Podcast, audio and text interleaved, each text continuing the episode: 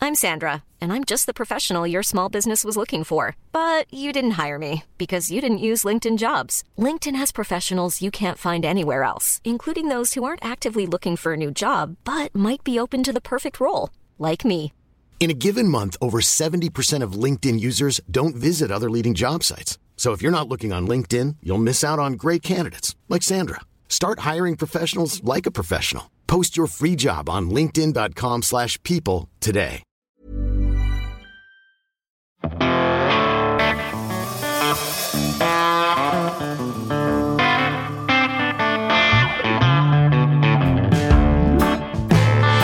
Greetings, music nerds, and welcome to season six of Music Makers and Soul Shakers. I am your host, Steve Dawson, coming to you from the Henhouse Studio here in Nashville, Tennessee. I'm really excited to be bringing you this new season of shows coming to you on the first and third Wednesdays of every month. I have a great lineup of fascinating conversations with incredible musicians, songwriters, guitarists, steel guitarists, drummers, composers, who knows what else. I've been having an incredible time diving deep with these folks, and I know you're going to enjoy listening. Just a reminder that this year I've taken out the short song samples through the show, as things have gotten way more complicated as far as legal use of music goes. So I'll be making an accompanying Spotify playlist to each episode, which you'll find in the episode's show notes and at the website at makersandshakerspodcast.com. So anytime you hear this cute little slide guitar sound, you'll know there's a track to go along with it on the playlist. We have some new sponsors this year, but continue to be largely listener supported. Your help in keeping the show going is always appreciated, and you can do it with a one time donation or a Patreon subscription. Patreon is a monthly payment of your choice, and when you sign up for that, you get a bit of added content as well as an ad free version of the show to listen to. If you don't feel like kicking in any dough, that's cool too, but you can help by subscribing for free on Apple Podcasts or Spotify, or just spread the word by sharing the show, following us on Instagram, YouTube, Facebook, and telling all your pals about it. You can get links to all this stuff, of course, at makersandshakerspodcast.com. Meanwhile, many thanks to our sponsors this season. Please check them out and let them know that I sent you. They are Isotope, Ear Trumpet Labs, Union Tube and Transistor, Black Mountain Picks, and Spectra 1964. Hey, folks and music nerds, welcome back to season six of the show. This is episode number 124.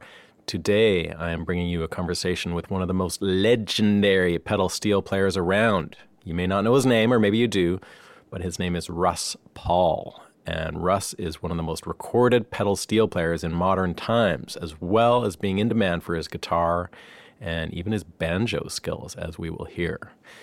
He's played on all those great T Bone Burnett produced records of the past bunch of years, including the new Robert Plant Allison Krauss album, but he's also recorded for the likes of Sturgill Simpson, Carrie Underwood, Dirks Bentley, Nora Jones, Blake Shelton, Orville Peck, Marcus King, CeeLo Green, Yola, Jim Lauderdale, Buddy Miller, and the list literally goes on and on.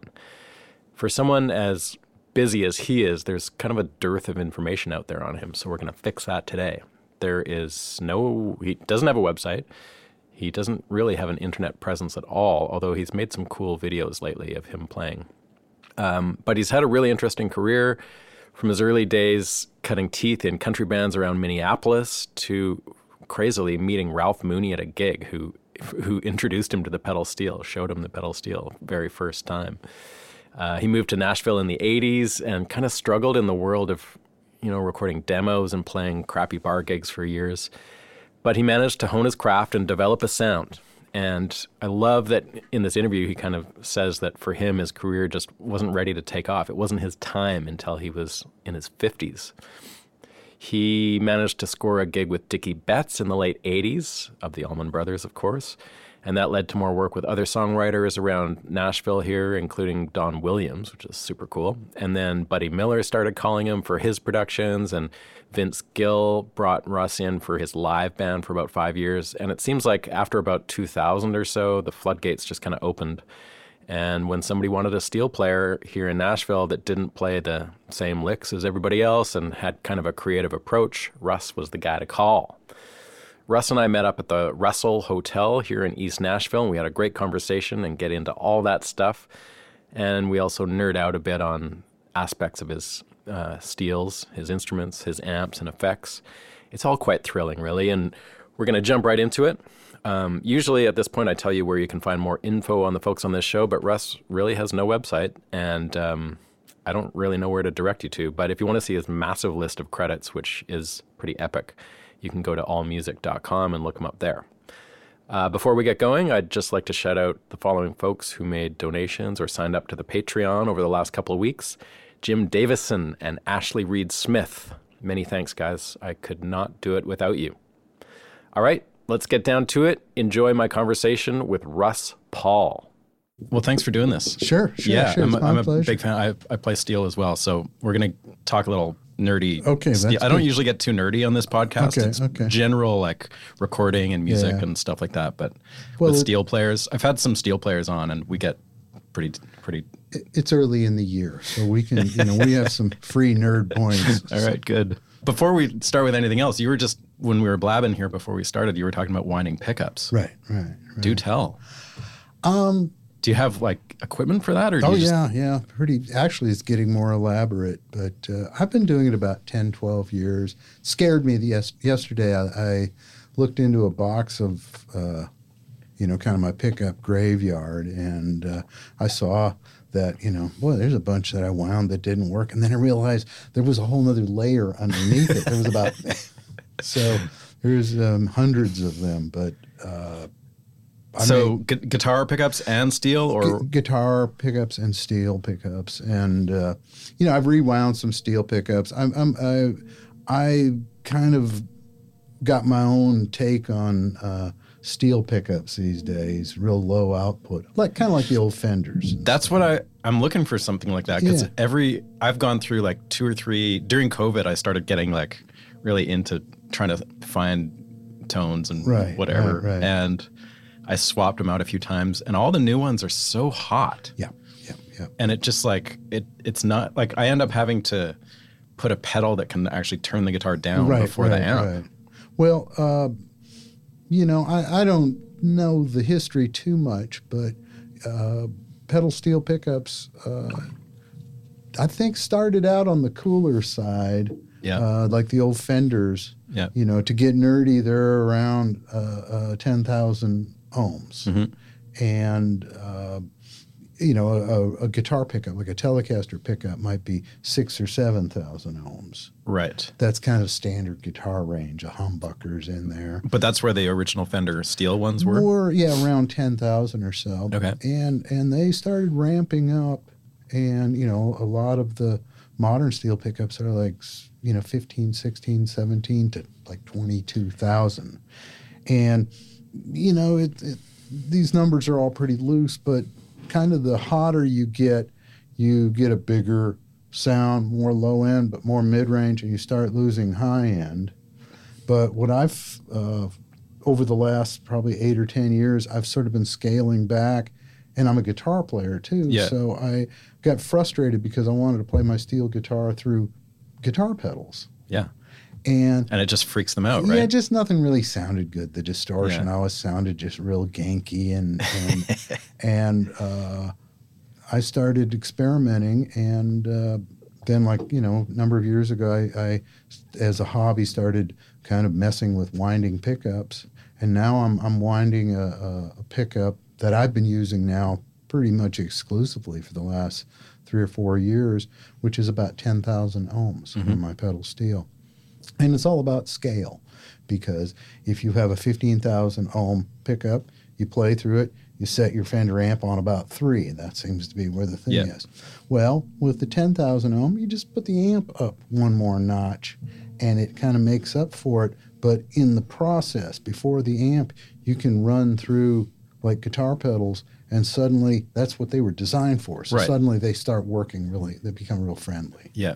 I've ha- had this weird thing the last couple of weeks where I don't know if you've ever experienced this. I've been like I took everything out of the chain just to see what was happening, but I ran my steel into a pedal. It it actually happens with all pedals and into my amp and it's okay. It's like it's way too hot, but it's okay. But if I plug it into a DI, the volume goes up by like 20 or 30 dB. Wow. It's like some crazy thing that's happening in the impedance, maybe. Yeah. I don't know. I don't know that stuff well enough to. Well, but it's weird. To be honest with you, I don't know much about it either, but I, I, I think I know what I like to hear, so I just keep playing around, and I found that uh, there's a lot of this, this stuff you can do without blowing stuff up. You know, I've blown up my fair share of equipment over the years, Yeah.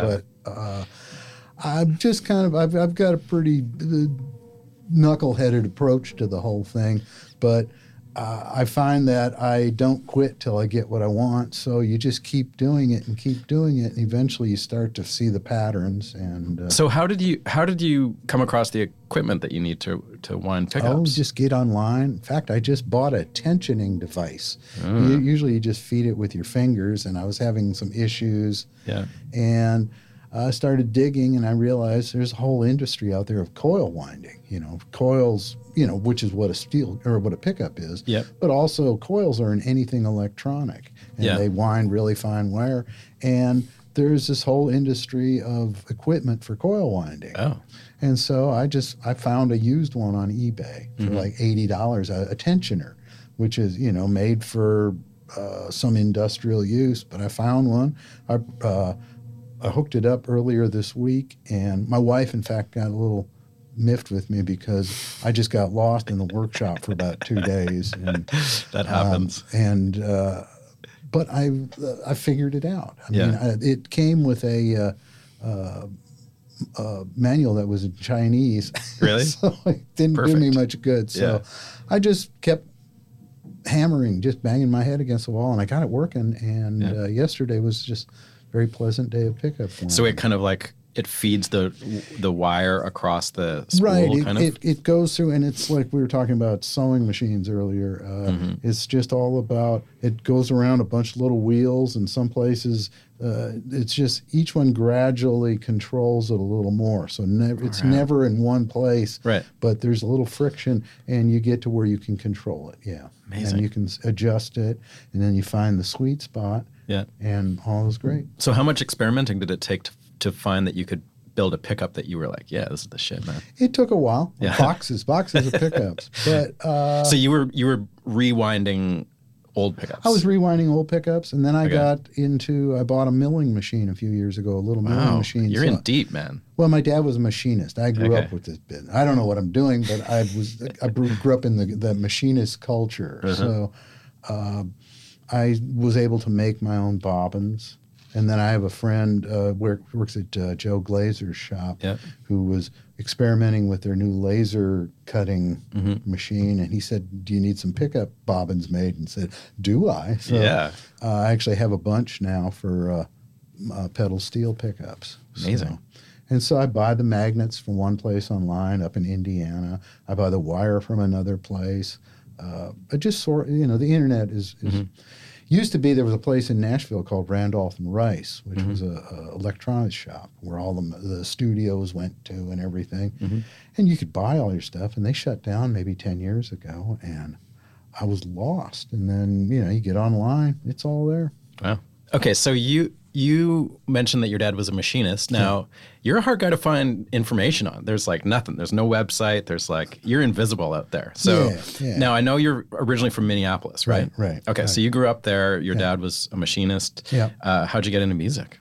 just uh, I had two uh, older sisters that uh, back in the early '60s were big fans of Peter Paul and Mary and Theodore Bickel, the folk the folk scare they called it, Yeah. the, the folk boom, and they had a little uh, acoustic guitar, and I sort of uh, uh, picked it up and uh, started, you know, figuring out some chords, and this was about three or four months before the Beatles were on Ed Sullivan.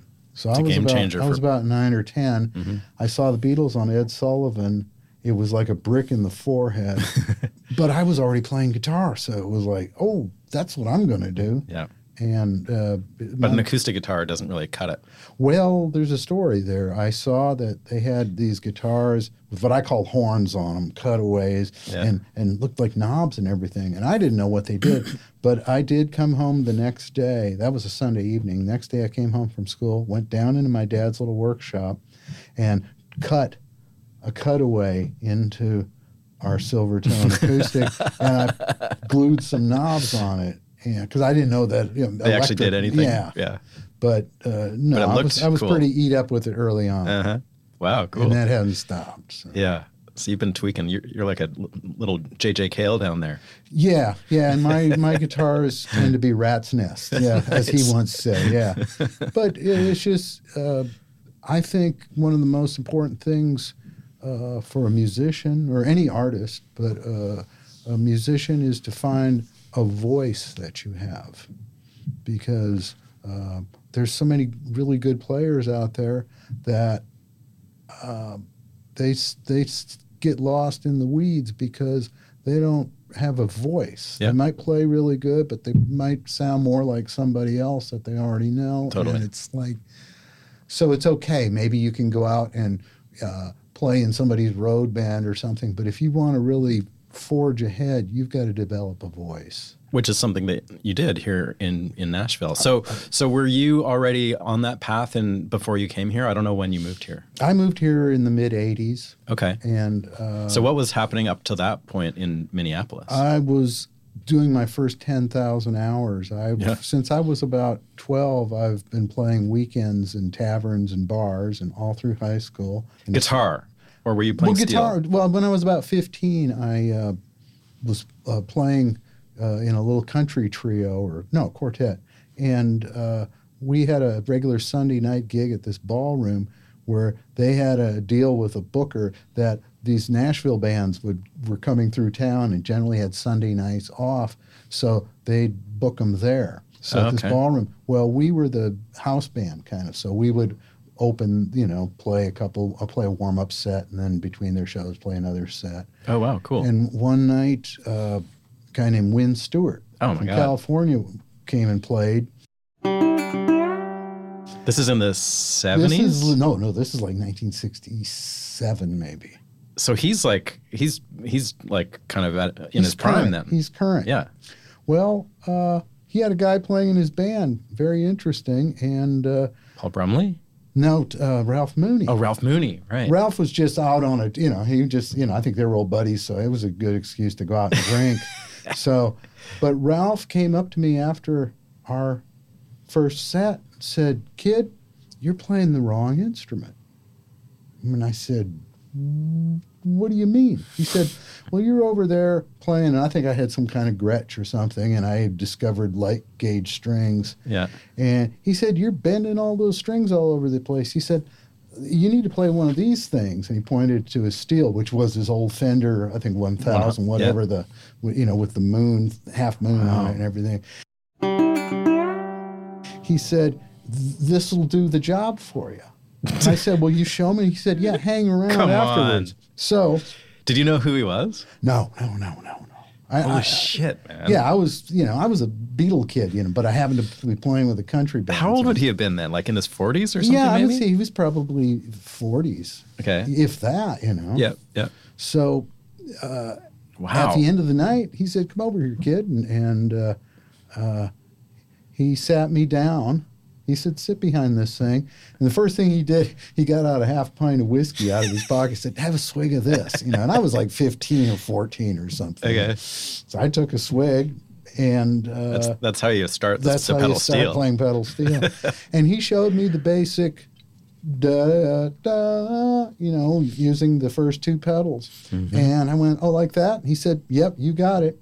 And that was it. And the next day, which was Wow. a Monday, all these cool things happened to me on Sunday. Yeah, it seems like evenings. it. And then Yeah. Monday.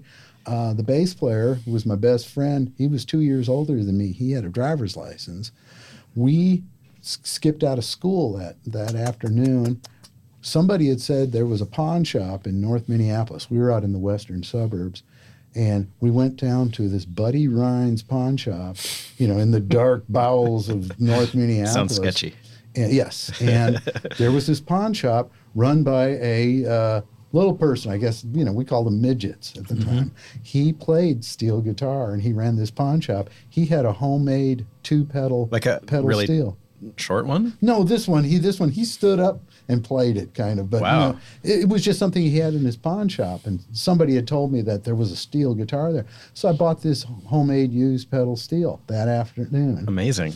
and Friday night I was playing it at the gig. Was it a was it a ten string or what it was, was, a it? ten string. Yeah. It had two pedals, no knee levers. Uh, and first thing I did was realize I didn't like the sound of the pickup, and I pirated a couple of Fender uh, single coil pickups. It was ten strings, so I just put two of them side by side. Sure. And uh, you know, so that began really early. But uh, Wow. and I took right to it. You know, I wasn't Yeah. playing anything fancy, but I I got it. It, it. it made sense to me. So you sort of fashioned the steel with so it had two pedals, no knee levers. Right. Were you um, did you get pretty deeply into the whole steel thing quickly? Like were you um, learning stuff off records? I was and, kind of learning stuff off of hippie records and stuff, and then like I Garcia stuff or well, this was kind of this was Before almost that. before Garcia, so I was I, I remember the Youngbloods. Uh, Oh, had, yeah. uh, Elephant Mountain. No, there was a was it Elephant Mountain? There was another album, but they did had a couple songs with uh, primitive steel on it. Good, prim- I love who who would have played on that? their, their keyboard player, a guy named Banana, who's actually on Oh, the s- yeah. yeah he uh, I did a gig with Banana. oh cool yeah well he uh, uh, He played steel, eh? he played steel and it was very rudimentary, but it's it was it Effective. it was very effective. Yeah. In fact, going back a little further than that, I think it was before I started playing Steel, the Love and Spoonfuls first single, Do You Believe in Magic, Mm-hmm. had the guitar riff, dun, dun, dun, dun, Yeah. dun, which was a steel guitar riff. Really? Well, to me, it was. that- Okay. it was that whole tone. Yep. Bend- and he wasn't bending it, but he was playing it like aping. And the first time I heard that, I was with my uh, my si- older sister was driving. My mom was in the front seat. I was in the back seat, and the radio was on. And that song came on the radio, and it resonated. So I jumped over the seat to turn it up. but and still to this day, that is the essence of what pedal steel is. Is that whole tone change, that Right. first pedal Uh, Yeah. that's where all you know that's where it all is that's what it's all about everything else is That- great the the, A pedal. a pedal Yeah. is just th- it's the apex you know it's just it's the whole thing Now you only have two pedals on your steels. Yeah. So you don't have the C pedal, i did for years just E. but you just to- never used it. i just never felt it uh, i could get it tuned right uh, i was it felt awkward and Uh-huh. i always thought man somebody uh, you know this ought to be on another pedal or something that the, the fourth string should you know raise independently Yeah. So maybe 10, 15 years ago, I just put it on an E lever. So what levers do you have on your steels, Jen- or d- are they different? Well, I have f- four levers, Yeah. and three of them operate the E to F, E to E flat. E to F, E to E flat, and then E to F sharp. So Right. three of my knee levers just all deal with just the fourth and eighth string. Okay. And then my other knee lever just drops the s- uh, second string a half tone. Standard. That's it, yeah. Yeah. Okay. Yeah. So the the two pedal thing just stuck ever since. it stuck. Well, that's how I started, Yeah, and yeah. and and that third pedal always felt uh, odd to me. And somebody told me once that Mooney maybe had a pedal over on the right side of his guitar that did that, Oh. or something like that. you mean like for his other foot? Yeah, to reach over, you know. So it always made sense to me, and it's still to this day. I mean, Mm-hmm. uh, I was uh, doing some overdub at the house yesterday, and I realized how much I just have. I'll be playing, and I can just that is just a this great little expression in all Mm-hmm. kinds of positions to raise that f- fourth string. I also raise the eighth the whole tone too. Uh, eighth string. The the low e, the E to E flat or to F sharp. Yeah. Oh, okay. Cool. So yeah, all three levers just do the same thing to the octaves. right. and it's, Interesting. it's very expressive. Yeah. It's very expressive. It's the whole tone change. Right. It's another one. So Yeah. you have the, because with the uh, uh, Donegan on the third pedal, you you just have more combinations. It's to me, it just the, it, and it's it's much more in tune to me. At what point were you kind of dedicating yourself to steel? At like when you were playing in bands in Minneapolis and stuff, like Yeah, I just you know I before was- you were 20 years old, or Oh yeah, no, I was Okay. 15, You were 14, deep. 15. Yeah. And I, uh, you know, always kind of played both. For a while there, uh, my steel got stolen, so I probably went for six or eight months without a steel. but oh, what a uh, drag! yeah, and uh, but and then uh, in the Did you end up getting a uh, like a a good one after I that? ended or- up well after that. I got a Fender double neck, uh, Okay. you know, Fender, and then I tens or eight, eight that was strings eight, or eights, and yeah. and then uh, I think I got then I, I, I had a series of ten string. I had a lot of steels, you Yeah. know, just different ones. so were you playing were you ever playing like hardcore country stuff? Yeah, yeah, You were, yeah, okay. yeah, yeah. This band I played with, uh, I mean, I was in you know garage rock bands, Yeah. but then this one band when I was about fourteen called me up said we need a guitar player Friday night, which was that evening, and because our cousin plays guitar, but he's laid up drunk somewhere, Mm-hmm. and we heard you play pretty good guitar, so. Uh, they came and picked me up because I didn't drive yet, and this is before I played steel. But I went out and played with them, and at, I ended up playing with them for a couple of years. Oh. And the it was two brothers. One played drums. The other one was a lead singer and played a cordovox, which is a that? an accordion with a Lowry organ unit built in. for Far it. out. So I want one. Oh, it's great. so he he played. We did. You know, this is Minnesota, so we did modern, Yeah. which was like be Johnny, be good, or you know, kind of Okay. you know, basic rock and roll. Uh, country. This guy sang like Merle Haggard songs and stuff. Okay. And uh, and old time, which was polkas and waltzes, which Okay. was uh, my biggest surprise when I moved to Tennessee was they don't know what polkas or Right. waltzes are here. It's Yeah. just very foreign. Mm-hmm. And but I, I grew up in this culture where we knew, you know, that was part of what you played. Yeah, I'm from Canada, so I Oh. y- you, know, I Walter Ostenek, man, like I know all about the polka world. Yep, yep. and and I still love that stuff. you Yeah. know. I still listen to Whoopi John, and the Six Fat Dutchman. Love it. Um, so what brought the what brought on the move to Nashville? Like at what point did you say like I, I got to get out of here? Is I- that what happened or Yeah, I played. Uh, uh, I played from when I got out of high school. I played. I averaged about seven nights a week playing in clubs. in That's a lot of Minneapolis nights. From seventy-two to about eighty-four for about Wow. twelve years. Uh, the the average comes out because I did a lot of. I played all the time. I was in two or three bands, Mm-hmm. and we would play club gigs where we'd play six nights a week, Yep. and we might play in a club for three months wow. you know, All just in Minneapolis, Yeah, all or- in Minneapolis. I never traveled. We just Wow, always played really? here. And there was a lot of there was a lot of work, Those days are so a gone. lot of. Uh, I made good money Yeah. for a kid. You know, Yeah. I was single, and uh, I played. You know, like I played tw- twelve years in rock bands, country bands, disco bands, all kinds of stuff. Were you playing more guitar generally or Um, it did, all depended. Yeah. Sometimes I had a, uh, I was in a rock band and, and I had my steel and I had a Leslie 145 that Nice. I modded, you know, primitively Yeah. to play uh, uh, organ parts. God, you're so. hauling that around to every Oh, gig? God, yeah, we used to Jesus. haul in. We hauled a PA. We had everything. So, but uh, so I did that, and then about '84, I realized I was the big frog in a small pond, and uh, I didn't have any reason to get better because I was good enough. I could have just gone on playing there, and Yeah. I think I would have probably uh, drank myself to death. So Yeah. I uh, thought I need to go somewhere. So I went to Nashville. Did you know anyone here? Not really. No. Okay.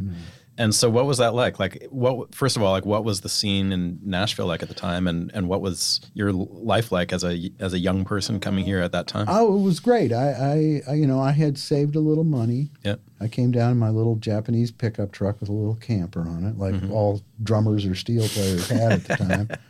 And uh, I found actually I had a, a, a friend of a friend who lived here, so I, I had somebody to call and say, "Hey, I'm in town. Can I crash on your couch?" Yeah. And it turned out that the little apartment right next to theirs was coming up for rent, so Okay. I just secured that. And the first couple months, I uh, every night about nine o'clock, I had my uh, I had a double neck Fender in one hand and a uh, session 400 in the other hand and i went around to all the little nightclubs Really? and i would just go in can i come and sit in with your band i'll set up on the dance floor i'd, I'd play for an hour or so Yeah. and then i'd take off and go to another one and i just Really? i just did that Man, st- every night ballsy. and but what happened was that uh, eventually somebody would go, oh well, hey, Friday night I got to do an Opry spot. Can you sub for me? And Wicked. it just and then so what what were the cl- what was the club scene like? Oh well, at there that was point, there was there was a, a number of these clubs. There was a place called Gabe's. There was the Rose Room. There was this is like eighty four, maybe eighty five. were these like Broadway clubs or Yeah, or- but they yeah were around town, not Broadway. Broadway was Skid Row at the time. That was a Right. pretty dangerous place. But they were around in you know different areas of town, Hermitage, Trinity Lane, out by Opryland. There was, oh there was yeah, yeah. okay yeah and so I would, uh, you know, I ended up kind of getting gigs, and and I had uh, I met a lot of people, and a lot of friends of mine had uh, played for Opry acts, so they would go out and do a little touring. They would do Opry shows, but they'd play in clubs. There was a whole club Right. scene Yeah. of a bunch of us musicians that were all kind of new to town, and it was these people were. It was about country music, you know, and uh, and then uh, so th- so you moved here in eighty four you said 84, yeah. 84, Late okay. 84. yeah. Yeah. yeah. so country was sort of starting to change at that point I guess that was transition time Yeah, It was pretty much in full swing. The Opry was roaring, the, Yep. the the Nashville network. The was the TV Opry at thing. It was at Opryland? the new place. Yeah, Yeah, that's okay. been there I think since 72 or okay something. right And uh, yeah, the Ryman was shut down, I Right. think. That, they almost condemned it. yeah Uh, but uh, I started, uh, you know, just hanging around with these different people.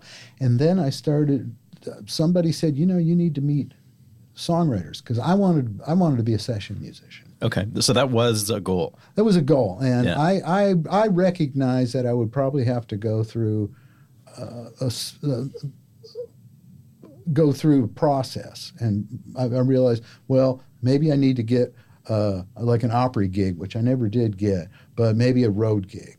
And uh, early on, uh, well, I s- started getting to know songwriters because I heard if you can play on demo sessions, then people will hear the demos and go, I need that guy, I need Right. that guy. And I thought that would happen really fast. Well, it's not that fast, but it did work.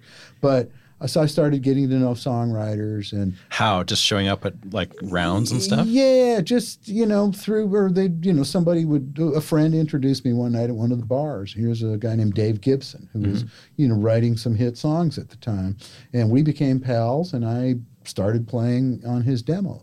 So I Yeah. played guitar. Or, demos that he was doing like were people at home at this point or were they using No, he music was- row he studios was, he and was- stuff Mm-hmm. he was he had a publishing deal, and we would uh, go. Uh, was it Gene Breeden's? Oh, I'm trying to. Anyhow, it was a studio with a, an old eight track Ampex that only seven tracks worked, and you could punch in, but you couldn't punch out. It's limiting in a cool so, way yeah, you know, so that was the kind of stuff. And we'd spend days there. And uh, uh, that's where I met uh, Craig Wiseman, who's Okay. one of the biggest songwriters ever. Well, that was back when he was playing drums in a club band. And Wow. we, we became friends and wrote songs together. And, and we would. Uh, find free studio time at these little rundown studios and, Mm-hmm. and work on recording and stuff. So and then through a friend, uh, who were, who were the main steel players in town at that time at the time, Sonny Garish, Paul Franklin was was Mm-hmm. already he he was, would he would be a youngster though a youngster, but he was already had his feet in Right. really deep. Yeah. Buddy Emmons was still around. You could go see Buddy Emmons playing at the Holy Hall of shit. Fame Inn. Or Paul Franklin, they kind of uh, they they shared the same gig, you know. Yeah. The- and uh, Weldon was still playing. Okay. Uh, Hal Rudd was still playing. Amazing.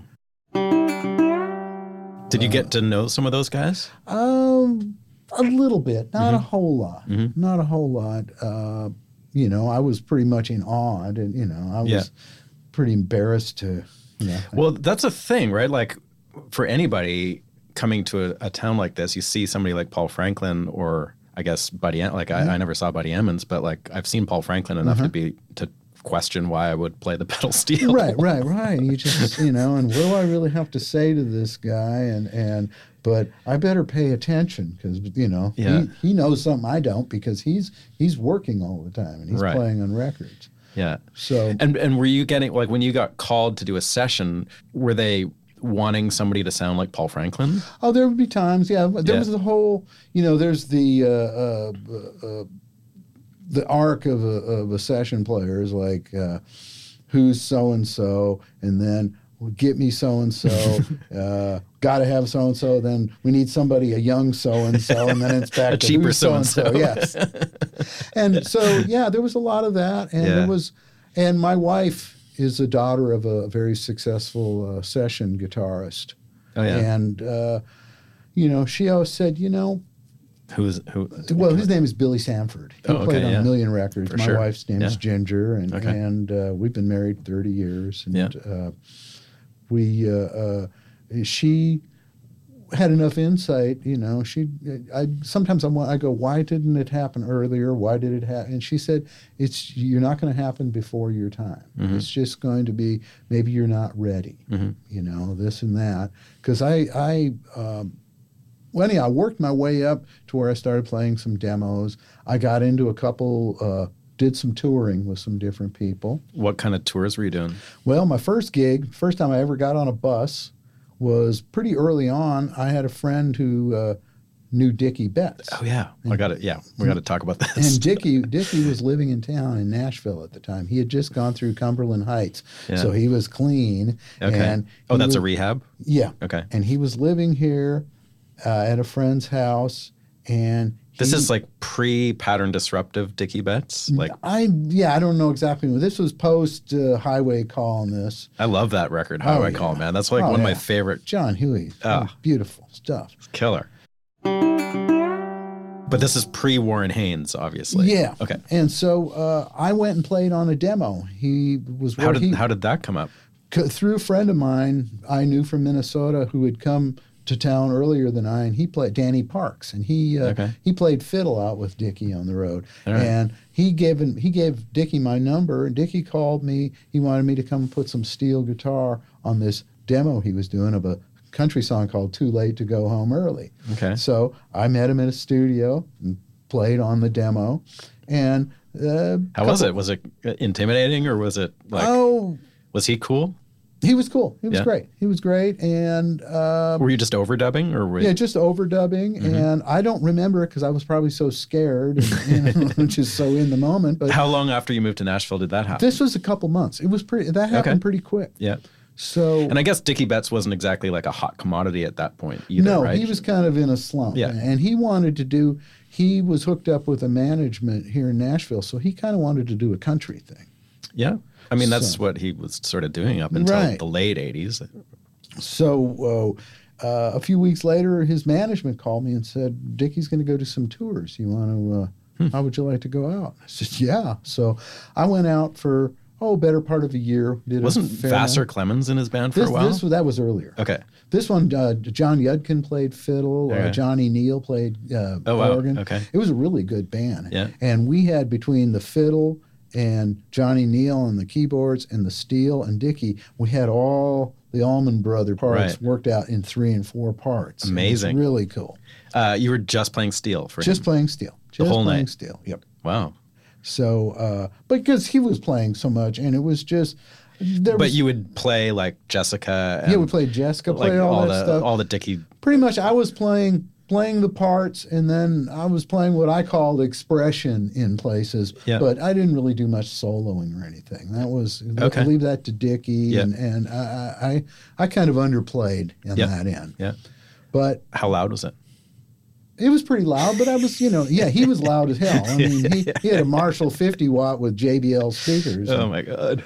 Yeah. But and he was when he was on, he was very mercurial. So it was like he was either the best in the world or pretty damn lame. It just depend on his mood. Really? Yeah. And and he was uh, he was dabbling in sobriety, and I think the whole thing was a challenge for him. Yeah, yeah. But I worked with him for was that like hardcore touring or was it pretty sporadic? no, it was it was just we'd go out for a week here or there, but it was Yeah. cool because we played mostly kind of rock clubs. How Uh, what like what kind of like a few hundred people at that point or was it bigger than that? It was or- bigger than we played like the Stone Pony and, Okay. and in Asbury Park. Some you know I don't even remember the name of the clubs, but you know it was my first time on a tour bus. It was Yeah. great. Yeah. You know, and I was young and, and That's super uh, cool, man. What a great gig. So uh, then I came back to town and kept clubbing and stuff, and then I uh, uh, ended up uh, working with a guy named Michael Mm-hmm. Johnson, who was a singer who had a couple uh, Nashville hits. He was more of a kind of a really cool folk singer,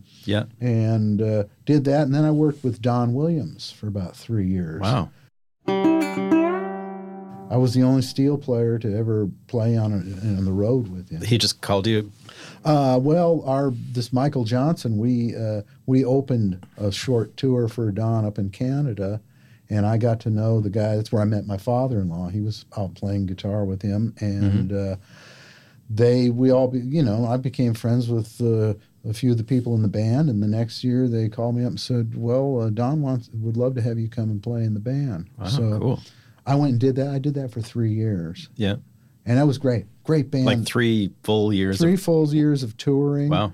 And uh, one of the best road bands you'll ever. I mean, they they played so soft. It was my first Nice. realize that you do not need to play loud. Right. And so at in the, at that point in your career, what were you playing? Like what kind of steel and what kind of amps were you playing? I, I um, well, when I when I was still in Minneapolis, I had a friend named Clem Schmitz who had a uh, a steel guitar store called the S- Steel Guitar Emporium in Minneapolis. He was an Emmons dealer, Okay. and he's an ace Emmons mechanic. He's written a book on it and Yeah. everything, and so I really got heavily into push pull Emmons guitars. Okay. and so I bought one of the last. Uh, push pulls Uh-huh. made before they com- went Early over to the Liberty. 70s or- this is no this is uh, Late sixties.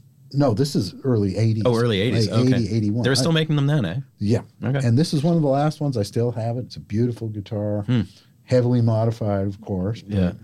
Yeah. uh, and uh, i was playing through twin reverb Okay. no effects at the time i was playing really uh, Real straight. straightforward And were you playing the C6 neck E too, or Mm, you know, I, uh, when I came to Nashville, I uh, would go see Paul Franklin and Buddy Emmons and uh, realize I never understood the C6. I could play stuff on it. I could Yeah. play, but I never really got into it. So I, uh, it's kind of disheartening seeing I those guys? Uh, yeah, I, t- I took the back neck off, sold the parts to Clem, and uh, I really I kind of paid my rent for a few months uh, with the parts. So Oh, I, okay. I guess I have to say I um, paid my rent with a C6 for a few months. Literally. Bad, bad little joke, yeah. But uh, So you just had a hole in it, or you put a pad in it? I had a hole in it. It's still got a hole in it. Wow, cool. It's great. yeah. But uh, uh, so, yeah, and I, I've been a push pull guy. I still am. Yeah. Uh, I met Jeff Surratt and uh, got uh, started working with him maybe 10 years ago.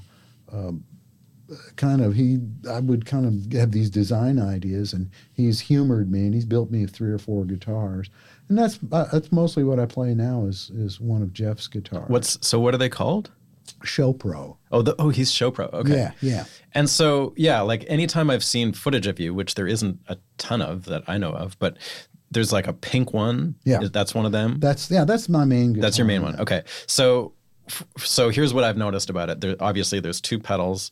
There's volume and tone controls. There's two pickups, right? there's two pickups on it there's uh, uh, it Do you have a pickup selector, like a telly kind of thing? Yeah, I've got a I've got a three way switch. Uh, I designed the guitar. Uh, one of the first people I met in Nashville was a guy named Steve Henson. Uh, met him like the first night I was here. We just you know, and we were like uh, brothers from different mothers, you Yeah. know. And uh, he uh, he was telling me you know, he loves to play old Emmons single necks. And he said, I think they sound better because a double neck is basically two single necks seam together. It's it's two different Right. layers, Yep. and it's a smaller soundboard. But the single neck is actually about a two inch bigger soundboard. Ah. And so I got this idea. So the pink guitar is a bi- single neck, but it's a it's a big flat. It almost looks like an old Fender some ways. Yeah. And I designed, But there's no pad, right? no, no, no, just- no. it's It's, just- a single neck. yeah. It's not on a double body. It's Okay. like a single neck. The the neck is right in the middle of this like 12 or 13 inch body. Okay. And then the neck, I've designed it so there's a bunch of extra area up there with a control cavity in it. So I've got. Uh, I've Mm-hmm. So what's got up a- there? You've got- I've got a, a distortion unit. I have Built in? Yeah, preamp. Far out. I've got various controls. I've got a Leslie speed switch. It's changed. I can take off the cover and change out whatever's in there. That's a lot of shit in there. Yeah, yeah. And I've got What's a battery the in what's there. the distortion circuit all about? Is it It's- from like a rat or something? Or No, uh, a good friend of mine, Rob McNelly, is one of the top guitar players, and he's saved me so much in money because he's always trying pedals and stuff. And we have a very uh, deep tonal relationship. Uh-huh. And uh, he, I'll call him up and go, What do I need to be looking for? And he, there's a guy named Nick Greer, I think is maybe in Georgia or something. I've got some Greer pedals. Yeah, and it's called the uh, Ghetto Stomp Yeah. Okay. and he said you're going to like it i think it's supposed to be like an old supro or something but i think it might be cool for steel so i got one and i loved it so i have Mm-hmm. It's a it's an overdrive. it's an overdrive Yeah. yeah. and i built i just unhoused it and built it into the guitar and the so first it's just sitting the the circuit is sitting there. circuit yes sitting under a cover in the guitar And do you have like how do you turn what how do you activate it? I've got a little f- like four-way selector switch that no nothing preamp, uh, distortion. You know, I'm just switching. What's the preamp for? Well, using a uh, uh, nine or ten thousand ohm uh, pickup, You need some juice. well, uh, not much juice, but enough. Also, if you're going to run long cables or Yeah. run through, it's just a buffer. So Okay. actually, I do use a little bit of a, Yeah. a clean preamp, and that's Okay. one of those EP ones. Yeah. uh, yeah. and I just bought one last night. Mm-hmm. Uh, and I I bought a couple of those, unhoused them, Yeah. and then built it into the guitar. So. Wow. So it so it runs through all that before the output jack, obviously. Yeah. Uh, first thing, the uh, uh, the guitar works a lot like a Telecaster. It's two pickups. There's one volume, one tone. Yeah. Basically, it goes first to the selector switch. Okay. Each pickup goes to the selector switch. Then it goes to a standard tone and volume, just like a guitar. And you've got a three way selector. So it's Yeah. one pickup, other or both. yep. Okay. And then it goes from there to a tone and volume, passive. yeah. And then it goes to uh, if I want the distortion or the preamp. And how much control do you have over like do you have all the all the overdrive controls that are on the pedal on the face of the guitar? yeah. Yeah. Okay. It's right there. Far out. And and uh, I love it. And then when I go out of the guitar, I go into, you know, when I do sessions and stuff, I go into my pedal board. I don't go into the volume pedal first. I go into, I've got it divided up into uh, tone shaping Yep. or modulation devices, Yep. then the volume control, and then like The reverbs and reverb delays. and delays Right. and stuff. Yeah. So I think that's pretty standard. But uh, uh, and I use a, uh, a, a Goodrich light beam pedal that they don't make anymore. Okay. But it's v- very clean. Yeah. No pots. Great. you Yeah. know. Yeah. But uh, you know, so b- basically, I can shape my sound before it even gets to the pedal board. Yeah. A lot of it. What other kinds of pedals do you like to use these days? Oh, I you know. I've always got a wah wah handy. Oh, yeah? I, uh, This show is brought to you by the good folks at Isotope, who make incredible plug in software for any music or dialogue recording situation. Among other things, they make a very unique suite of software called RX, which you can use to surgically repair almost any kind of issue in a recording. Whether it's removing electrical hum, unwanted noise, vocal plosives, or almost anything you can throw at it. I use Isotope RX on every mix in one way or another, and I love that I can get in there on guitar tracks that I'm doing and running through my crazy old tube amps and get rid of the hum and noise without affecting the actual tone of the guitar. You can buy their plugins outright or get a subscription to keep up to date on all their latest versions. Right now, they're offering listeners a 10% discount on any of their plugins when you use the code SOULPOD10 at checkout. So head on over to isotope.com slash soulpod, and you'll see the links right there to get the discount or an extended 30-day trial of their subscription service of Music Production Suite Pro. We're also brought to you this season by Black Mountain Picks. These are unique spring-loaded thumb picks that are super comfortable and adaptable. I've been using them for a couple years now, and I absolutely love them. They come in medium gauge, heavy gauge, jazz tipped, left handed, and with regular or extra tight spring tension. Check them out at blackmountainpicks.com. Also, thanks to Ear Trumpet Labs, a workshop in Portland, Oregon, hand building amazing sounding microphones. These large diaphragm condensers combine state of the art sound with eye catching designs and the feedback control to excel live as well as in the studio. I am using their Edwina myself right now on this podcast. Check them out at eartrumpetlabs.com. And finally, the Henhouse Hang. It's a four day immersive recording experience right here with me at the Henhouse Studio in East Nashville on September 19 to 22nd, 2022.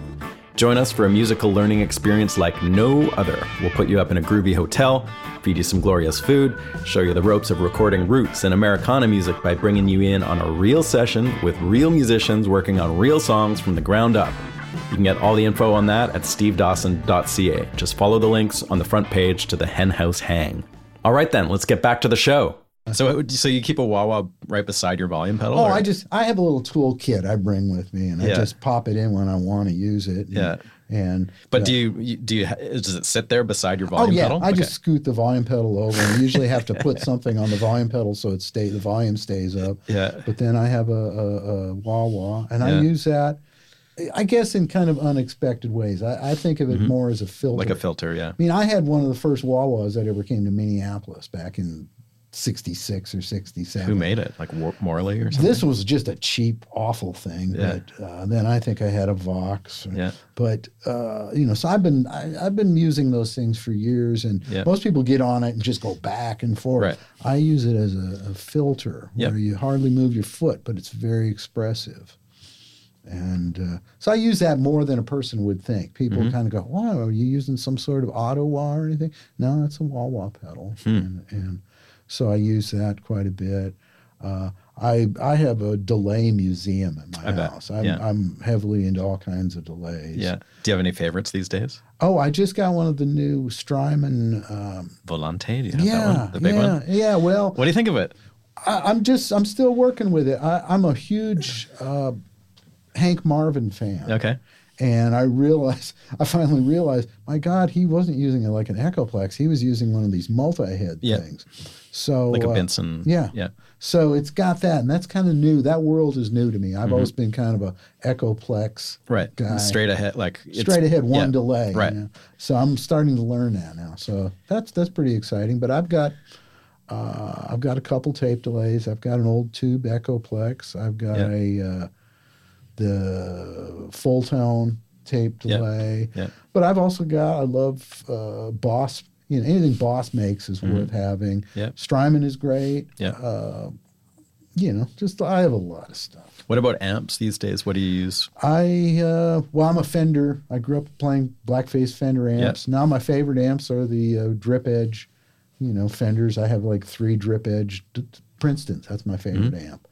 And I toured for five years with Vince Gill in a huge band. I played a little Fender Deluxe the whole time, just a tiny little amp. I set it up. So how do you get enough vo- uh, stage volume? Uh, You put the amp that. close so you can hear it, and then you might have a little bit coming back through your monitor. But for the most part, play. J- just let the PA do the work. That's what I learned when I worked with Don Williams. okay. Is that uh, you don't fill the room with a PA. You just get your sound, and then let the let the let the sound guy turn you up. Yeah, yeah, but do And- you, but you never you never in that situation have a problem hearing yourself without having to turn the amp up so much no, that you're no, no, 'cause freaking if you it start turning a little amp like that up, then it starts distorting. It Yeah. doesn't sound good. No, so you you learn to play at that low volume, and that's where all the sweet spots are. out. Mm-hmm. Yeah, yeah, And uh, because a deluxe needs to be on like three or four to sound yeah, yeah, you know, it's pretty usually good about for two a or steel. three. Yeah.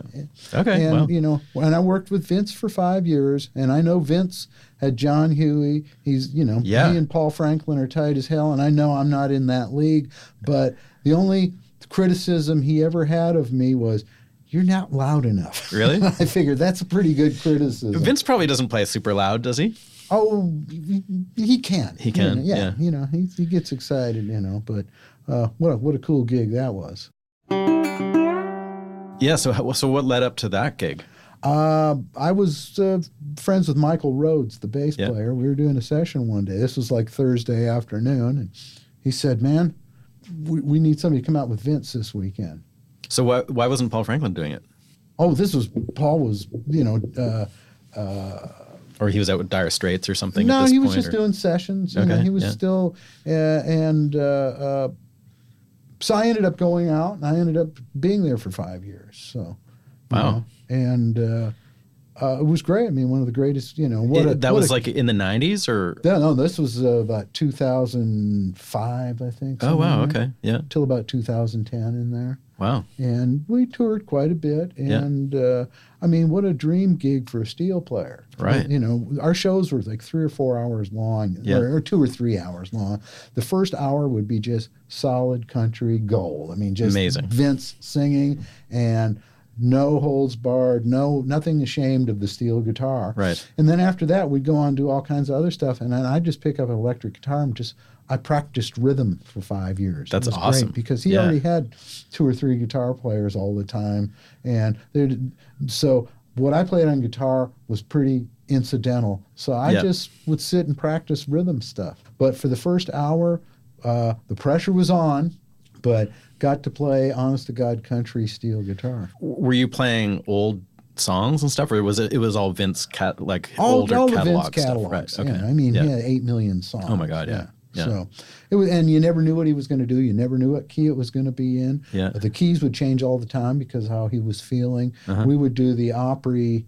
Uh, we'd do the when they had the TV show on Saturday nights. We'd go there and we'd there'd be a minute beforehand. We'd we were going to do a certain song in a certain key. By the time we get to the stage, that would have changed How, twice. how would that come to him? He'd just be like, I'm not feeling those high it's notes just, or And what? that's it. Yeah, it's just how he felt, and you know, he's he's a total feeling guy. So, and he would just say, Hey, Russ, we're going to do this in Uh, yeah, F tonight. yeah, and F, you know, and see. and the thing is, he the the hardest part of the whole gig was there was a few songs that were uh, steel heavy that would have a half step mod. And the hardest thing would be to, to remember what the hell key Right. are we in, and then that half step mod, because these songs would constantly be changing, Yeah. you know, key wise. I'm surprised he does that. Like he seems like so consistent of a performer that Oh, he is, but that's part of that's because he he he manages it. would it be like, hey, everything's down a half step tonight, or was it No, just it's like, just hey, that- that song was we're gonna Yeah, you know, most songs were you know didn't change, but Mm-hmm. one he'd go, uh, you know, they'd be on the list. I mean, the list would never mean anything either after the first three songs. Okay. you know, because he would start you Just know, go what by he- feel. Yeah, Yeah. and uh, and a lot of times just as uh, uh, what was it was one of his big hits with a steel introduction, and it was just like. Uh, just as your the count, he'd go e, e flat tonight, you know, or whatever. So Awesome. it was it was good. It was a real challenge. You really Yeah. had to be on your Did you play on any of his records? no, never. never so you were just never the road recorded guy with for him. Uh, you know, a bit, bit- bit frustrating. And then when I left, uh, that's when uh, Paul Franklin kind of, I think, That's when they kind of started. things were started. You know, 'cause- but he'd been recording with. They were, you know, Yeah. already. So that was always a bit of a frustration, but I understand it. You know, so it would come time to make a record, and you just wouldn't get the call. Right, right, That's right. okay. Weird. Yeah, oh no, that's pretty common. that's how it goes. But I mean, I you that- were a road guy. I at was that a point. road guy. I was a road guy. Well, I was. I'm playing a lot of other people's Yeah, right. records. Yeah. But- Uh-huh. before that, you did the thing with Dicky Bats, like a bunch of touring. At what point does the session thing really start ticking for you in Oh, Nashville? the early 2000s. Not till then. Yeah, no, I'd be out with Vince being his road player, but at the time there'd be like two. Uh, I'd be playing on a, uh, top two songs on the charts, Yeah, yeah. but for somebody else. because you were playing on like you've got that interesting thing where you're playing like like on all this pretty hip alternative kind of stuff and like Mm-hmm. all T-bone stuff, but then you're also playing on like super commercial Uh-huh. Yeah. country stuff Right, too, right? right, yeah. Uh, Like the roles are different for Steel, and the, yeah, but that's that's what I love because Yeah. I, I I guess I have a short attention span, and uh, I I. I like to I, I I like to think that I can go in and play what's appropriate for Yeah. the situation, and that has served me really well. I mean, Yeah. the first time I worked for T Bone Burnett, you just mentioned him, uh, was a situation where I had friends who were kind of in his crew, and so what what project was it that you did first? it With him? was the uh, uh, they they had already done the Raising Sand album. Yeah. and they had already all got you know ten Grammys or whatever, all that business. yeah. and they were working on a second one. Yeah. this is about two thousand. I play with Jay Balaros, and so Mm. Oh, so I, okay. I kind of know the whole. Uh, I Okay. mean, I don't play with him regularly, but I've I made a bunch of records with him, and uh, I've I have heard the the whole Well, yeah, and Crazy things were story. kind of yeah. Well, anyhow, Uh, Buddy Miller was one of the guys, and Dennis Crouch, the bass player. Yeah. They kept going. We've been talking to T Bone about him. I think he won. He, he- T Bone just didn't wasn't excited about Nashville steel players. He liked he liked Greg Lease. Uh, Greg Lease, and but he was in Nashville, and finally one night about ten o'clock, Buddy Miller calls me up and said. Can you get over to Sound Emporium pretty quick? And I said, Yeah, I'll, I'll be there in a half hour. So I walk in about ten thirty, carrying my guitar and amp, into a room with all these heavyweights. They're Yep. all starting to work on a song. There's Allison Krauss, Robert Plant's in the control room. And this is like soon after Raising Sand, right? Yeah, There's never been a faster or easier way to start your weight loss journey than with PlushCare. PlushCare accepts most insurance plans and gives you online access to board-certified physicians who can prescribe FDA-approved weight loss medications like Wigovi and Zepbound for those who qualify. Take charge of your health and speak with a board-certified physician about a weight loss plan that's right for you. Get started today at plushcare.com slash weight loss. That's plushcare.com slash weight loss. plushcare.com slash weight loss. Even when we're on a budget, we still deserve nice things. Quince is a place to scoop up stunning high end goods for 50 to 80% less than similar brands. They have buttery soft cashmere sweaters starting at $50, luxurious Italian leather bags, and so much more. Plus, Quince only works with factories that use safe, ethical, and responsible manufacturing. Get the high-end goods you'll love without the high price tag with Quince. Go to quince.com/style slash style for free shipping and 365-day returns. yeah. So uh, I go in and set up, and I'm you know this is pretty intimidating. This is this is big pressure.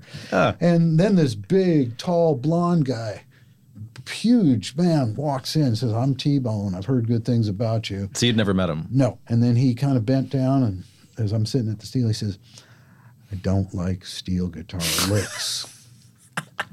and that's the only direction he's ever given me. It's been 12, 13, 14 years now. Yeah. Uh, that's the only s- steel guitar direction he's ever given me. Don't play any steel guitar licks. Yes. And uh, we recorded uh, a song that that moment, which just came out on the- Yeah. the new album. So there's a bunch of like that album is sort of half new and half Right, like right, from right. 2012 Yeah. or 13 or whenever Yeah, that was. yeah, wow, yeah. crazy. So, um, and then uh, so I, I played on that, and then a couple of years ago we did the the new recordings, which is about half the record. Yeah. So- Were those sessions noticeably different? The two 10 years apart, Robert Well, it Plant, was- Allison it- Crowe situations? Well, the uh, the the band was more electric. Mm-hmm. The second, you know, it was it was uh, David Hildago on on guitar, Bill uh, Frizzell on guitar. Yeah. uh, was it all here? Yeah, Robert Sound Emporium. Yeah, we did two sets of sessions for it Mm-hmm. Yeah. right before COVID hit. Rebo was there again. No, Rebo was. Rebo Mm-hmm. so that was the, in the overdubbed. original. Rebo was in the original, Okay. but Rebo overdubbed, I think, quite a bit on the new stuff, but Okay. he wasn't there for tracking. Uh-huh. So But Hidalgo was. Hidalgo was, and Bill love that guy. Frizzell. You know, how cool is that to be Yeah. sitting in a room with those guys? You know, so pretty cool. Uh, I've been working. Uh, And so, so what's the situation in a session like that, uh, as far as like how much direction are you given, and what do you do instinct wise versus what you think they want, and like how do you approach it? well, like with T Bone, like on that stuff, that particular stuff, he would kind of go, play steel on this, or if it was something that he wasn't feeling, he would he would have me play uh, Dan Electro bass. Yeah, you, 'cause you play a bunch of bass on that. Yeah. So uh, but wasn't didn't didn't they have Victor Kraus there? yeah, And- yeah. But Victor and I would, you know, we have, you know, I've known Victor for years. Right. We have an understanding. And Yeah. when I'm playing, uh, a- uh, you know, Dan electro bass, which is not really bass. It's bass guitar, but it's more tic tac. Yeah. And, and so I I play loosely on what the bass player is playing. We have an understanding, and maybe some places we might we might correlate it. But Yeah. uh, part of my deal is to play accents and stuff that they might not play. It's it's it's it's kind of like a mid range guitar and Do you work that stuff out, or do you just kind of feel it? you just kind of feel it. You, Yeah. you- I, I, when I approach a song, I just I think try to think of a motif in my mind first off. Well, who what is this record going to do? Just in general, you know. And that's like for Steele. Let's say he says, play Steele on this song. Mm-hmm. Yeah. Well, let's just see. Do I need to be atmospheric? Do I need to be a hillbilly? Do Yeah. I need to? Is this a New York song? Is this? What? Is it running through your head constantly? Like, don't play any steel licks. No, no. okay, no, so you've no. got you've worked past that. Well, I don't. I'm not a lick player. I never was. no, you but know? but you can still like t- to me, it's it's all about emotion. It's all about Yeah. milking the instrument for emotion, and um, so no, I, I, I, I try not to think that, that that much. That would be that's just that starts excluding too much stuff. Yeah. But don't don't rely on licks. Don't Right. rely on being clever. And steel guitar, a lot of a lot of really good steel players tend to learn a lot of the vocabulary and then they try applying it to whatever music. Yeah. And to me, you've got to no, don't p- play licks. Play the emotion rather than the mechanics. of it. right in those sessions. Do you end up keeping most of your live tracks, or do you go in and like overdub stuff, or what do Uh, you? most of that stuff is live tracks. yeah. And um, it's And kind of is, are, are are the vocal arrangements done in advance with those guys? no. Or the- usually with with Robert and Allison, one or the other would do the track. okay. because they're still con- conceptually Figuring working it out out, and- yeah. you know then they they go and work on it later there's a couple where they would sing together Mm-hmm. and god it's a powerful feeling when you're got them singing in your headphones Yeah. then you got bill frisell playing and, and Amazing. you know, it's just uh, Del Dalgo, you know. it's Yeah. just- and then Jay Bellarose. Jay, Jay and I have be, become very, very good friends over the years, and He's a very nice fella. and yeah, and he is one of the great modern dynamos. And of so rhythm. unpredictable. Yeah, just and That's what I so, love about Uh, uh, so musical. It's, Yeah. it's it's scary how well he plays. Yeah. Do you get much feedback from Robert Plant? Yeah, yeah, You do? yeah, yeah. One day we, uh, I got to the studio a little early, and uh, I, I was just in there noodling around my guitar. He comes in a little early. He comes over and sits down. We start talking, and we're you know just talking about blues or something. And he was kind of going, "Yeah, well, we kind of you know dinged it up, you know, this British, you know." and Stuff. and I said, "Okay, hold it. Wait a second. All due respect, but if it weren't for guys like you, I wouldn't know blues from a hole in the ground because uh, being Amer- a white American, I didn't know what blues was until I heard it from you British guys. Right. And uh, believe me, most of the blues I heard was done by you guys first. So that's my favorite. I Mm-hmm. mean, I love all the old stuff. I don't have the reverence for it that you do or Mm-hmm. knowledge, but never discount what you guys did. you Right. know? And he kind of, okay, okay. Wow, that's heavy, man. yeah, yeah. Shit. And he is an encyclopedia of old blues records. he really? Oh, yeah. He knows every label color, he knows every version of everything. He's a really? Real I, mu- I didn't realize that he was so deeply Oh, yeah. into it. Huh. Hmm. Oh, yeah. Serious. Serious. Cool. I don't know why I'm focusing on that record, other than it's a cool, it's super cool record. But like, is there a lot of repertoire stuff that gets tossed around that doesn't get used, or are you do you, do you guys basically just work on everything that ends up coming out? Or Yeah, most of that stuff is just, Yeah. uh, uh, well, there was, you know, we probably cut 15 songs in the last couple sessions, and they Mm-hmm. probably used half of those.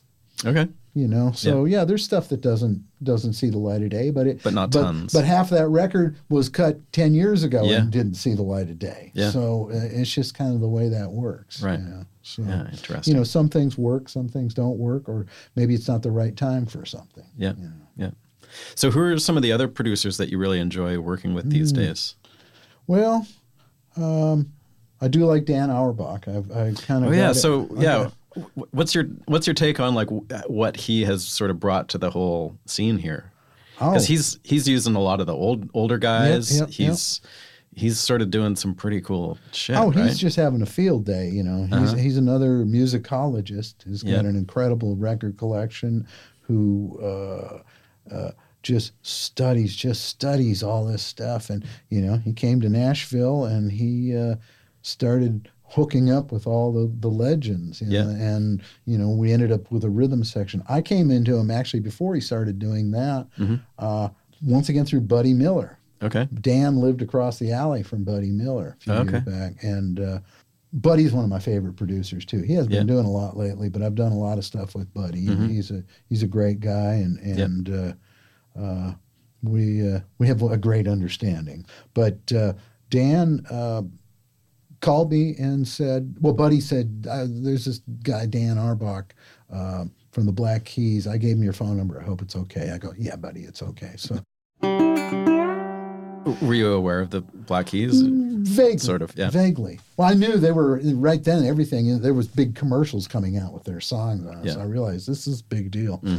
Anyhow, Dan called me and said, "Yeah, I'm, we're over here at the studio. Can you come over?" And Mm-hmm. So I went and set up, and it was a, a, a an artist named Bombino, Mm-hmm. which is a uh, is it Tuareg tribesman or something from Okay. Africa, Wow. East Africa, I Yeah. guess and the whole band was in there and there's all these guys you know like uh, maybe they had done a photo shoot or something earlier that but they had like head scarves and all this stuff and i walked in and and he said just set up and play with the band and uh we did i just jumped into this east african rhythmic Wicked. stuff Yeah, that I'm, it's a good fit. I mean, Yeah. yeah, yeah absolutely. so and Were I- there uh, there was already guitar players in that band? yeah he's a guitar player uh, bombino's is great you Hmm. Okay. know. he's sort of the santana of uh, Okay, yeah, and uh, um, very rhythmic, odd. The, the bars aren't odd, but their phrasing is odd, and Right. and I just had to it's sort like John of, Lee Hooker, right? Yeah, I sort of had to just feel it rather than try to count it because Yeah. I'm not a very good counter. So, but I mean, when the first song, uh, there was a big s- steel solo in the middle of it, you know, and it, it's just me doing my impression. I had no idea what I was doing, but What was their reaction to to what you played? Because that would be a they, they foreign- liked it. They it loved was it. a- Cool. Yeah, it was just wow, you know. And so I ended up finishing the record with them. Uh, Bombino came back to town a couple times. I actually played at a live gig at a bowling alley out on Dickerson Road with him one time. Wicked. You know, so uh, how cool is that? And I just sort of got into the Dan camp, and we've done You did Yola's record. did you know a She couple lives. records. She lives right next door. Oh, well, if you say hello, if you see her, tell her I said hello. Done a, her, a couple of her records. Did a John Anderson record. uh, Ah, cool.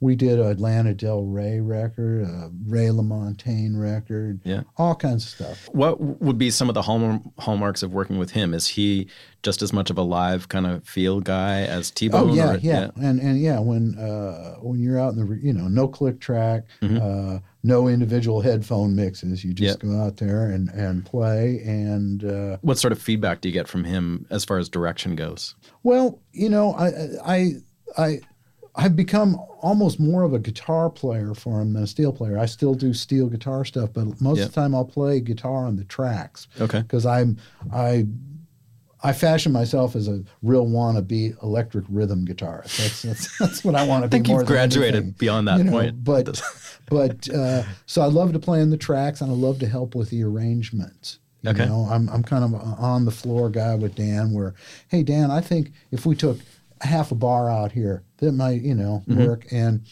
that works good, and and so I do that, and then steel guitar. It's been a process because he. Uh, I used to get frustrated because he just all he wanted was Pete Drake. That was all he could think about, and I get it. But you know, and I, I, but Dan, I'm not Pete Drake.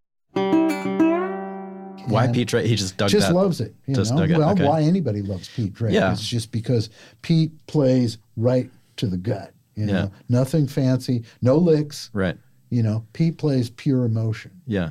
and so, but I, I've kind of gone, you know, worked worked through that with him. But uh, But he wants a bit more licky playing than T Bone yeah, does. he I guess. likes yeah. he yeah he, wants some- some He's flash. Mm-hmm. got some ideas about and and really it, it, it all would come down to Pete Drake. It's, it's Okay. interesting. That's funny. Where, but now we just like, does he name? Does he like? Uh, if Pete Drake were here, he would. yeah, well, yeah, absolutely. Or he would go here. Listen to this record. I mean, I'll get texts in the middle of the night. Here, listen to this, you know, some Pete Drake thing. So You're like, yeah, yeah. I've heard. that I've shit, had to man." take the ringer off my, my texting thing just because I have so many friends that are uh, uh, like who don't sleep much and are musicologists, and they're Yeah. always sending me stuff in the oddest hours. And now I start doing that. So. But Does Dan, when he produces records, is he out on the floor Um, playing too generally? Or? you know, he's sort of gotten where he's more in the control room.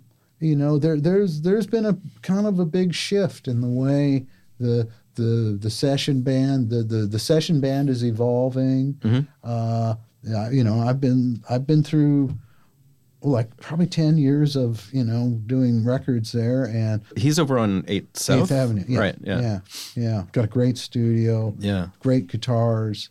Uh, uh, it's it's a great place. Great engineer. Alan So do you Parker. need to bring a guitar when you go? I don't or- need to, but I'm such a nerd that I I bring all my my the, my my uh, Frankenstein guitars. Okay. Yeah. Well, what I found about I have a number of friends who have these beautiful uh, studios and guitar collections. The problem is when these people have you know thirty or forty guitars, they tend not to get uh, maintained Yep. enough. Totally. Yeah. And I'm I love a guitar. This and I'm I'm anal about Mm-hmm. having a guitar set up correctly. So I bring all my own. But, Okay. But I still end up using a lot of his. Yeah. Or he'll go, uh, you need to play the sunburst. So he'll bring me his sunburst Les Paul. And I'm going, yeah. I guess I'll play that. Who are the other sort of stalwarts in his camp these days? Like, is does he use the same drummers and bass players? a well, lot? he's he's starting to use Jay Belarose. Well, actually, we got Oh, he is, something eh? coming up Okay. in a few weeks. Jay is flying to town for. Oh, cool. Okay.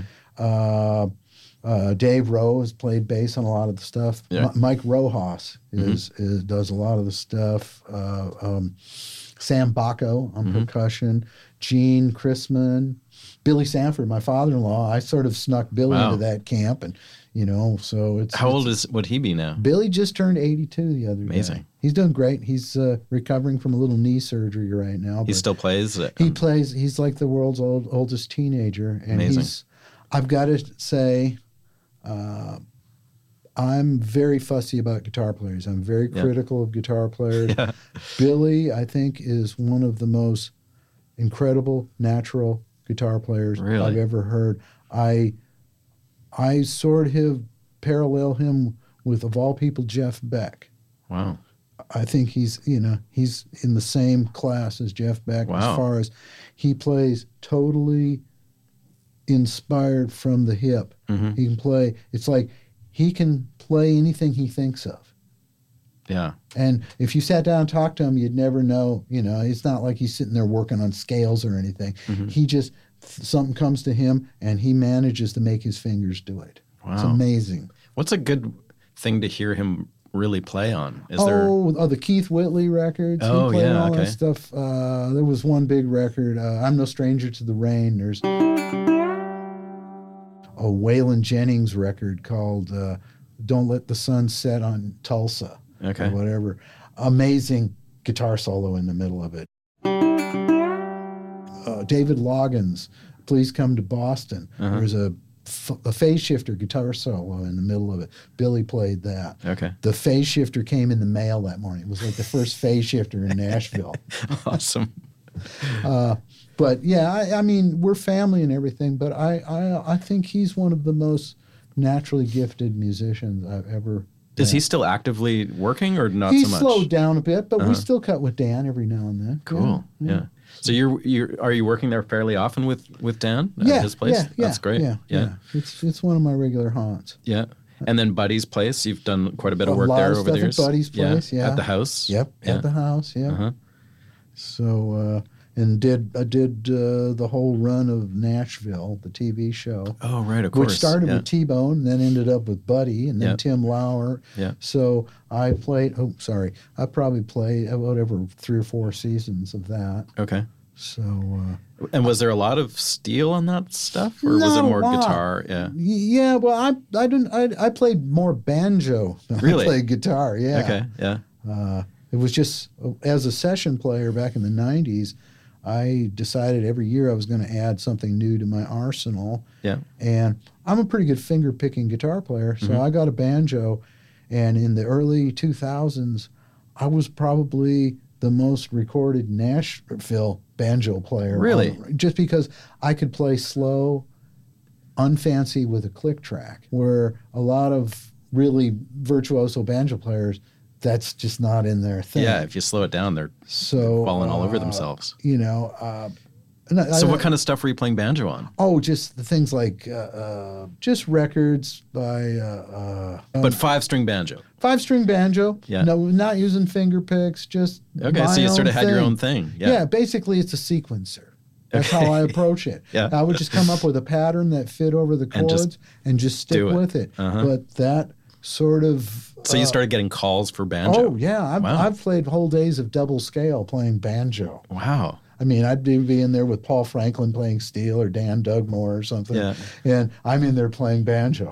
Wow. That's there was, crazy. It was a short while. Uh, uh, Mark Wright, the producer, we uh, did a couple albums where both Dan and Doug Moore and I were hired, and we would flip key or flip coin. You know, who's going to play steel? Who's going to play guitar? We had a great time.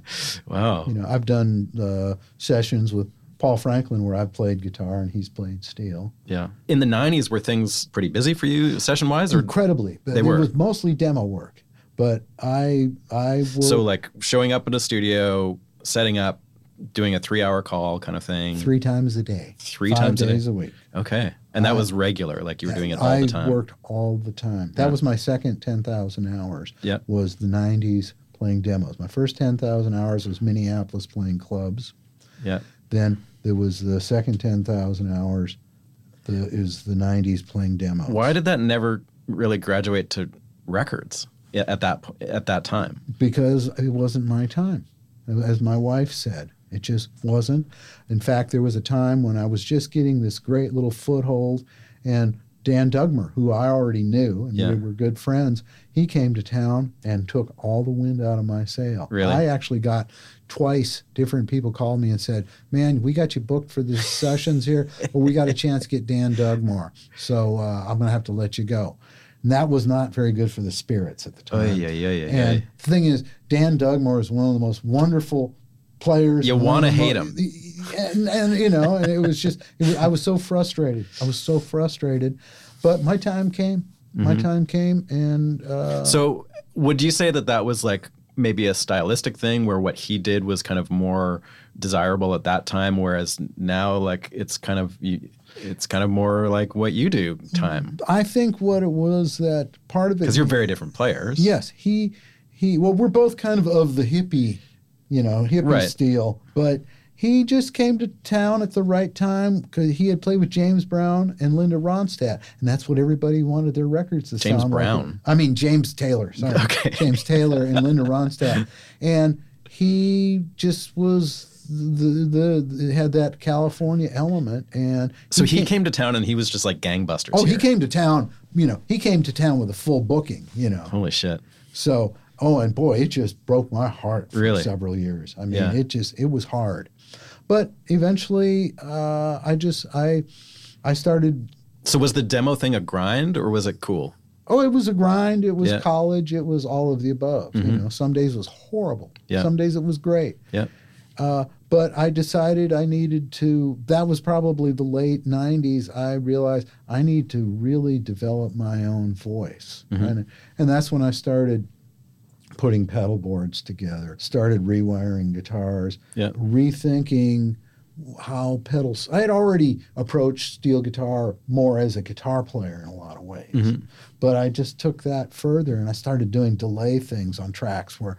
Where I wasn't even playing steel guitar stuff. I was playing stuff that they might do a sequencer, but I was figuring out how to go do that live. Back before there was, you could dial the, the BPMs. You had to, before there Tap was, tap it in no, it there. was before there was Yeah. tap, you know. just- but I just, I, I, I had a vision in my head. Okay, you need to do that, and uh, uh, I just saw it through. I, I, I kind of had a five-year plan. I said, I'm going to try to Interesting. invent a, a new way to make this instrument fit the changing music scene. Were there some landmark recordings in your mind of your own work where you feel like that started to really come together? Oh, I don't know if they, you know, stylistic. There was just some hit records that made a difference. You know, Gretchen Wilson's records. Oh, were- yeah. Were I mean, she came out of the box and there was like three or four number one records off, off that one album. So who was producing that stuff? Mark Wright. Okay. Mark Wright.